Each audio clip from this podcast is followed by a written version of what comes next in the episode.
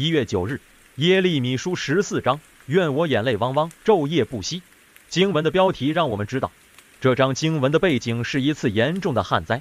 第二到六节的描述十分生动传神，焦点由城内逐渐移到城外，在一到荒野，不论是人是牲畜，都受到极大的打击，濒临死亡边缘。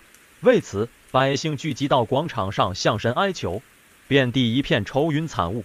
百姓的话是典型的哀歌解告，以认罪开始，以对神表示信靠为结束。内容主要以祈求神的眷顾和怜悯为主。如此情词迫切的话，作用是为要激发起神的爱，好改变神对他们冷漠的态度。接着引发出神与先之间的一段对话。耶和华的话基本上是哀伤的，他指出百姓的问题乃在于他们的心，就是喜爱忘形，即喜欢随己意而行，却对神的话语麻木。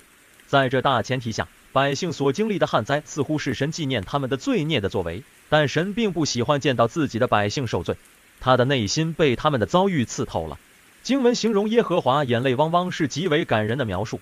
此时耶利米扮演了代求者的角色，他以向神呼求为开始，接着是认罪，然后请求神为自己的名拯救百姓，最后以信心的呼喊结束。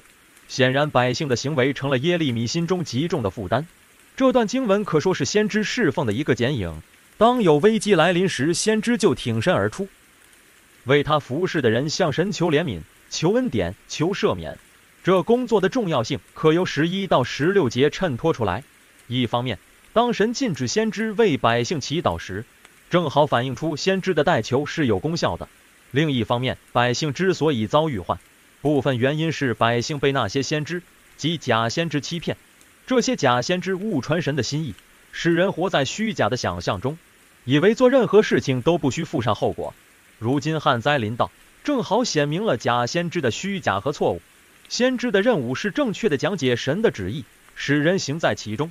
因此，他们的话语有着无比的威力，既能使人的生，也能叫人死亡。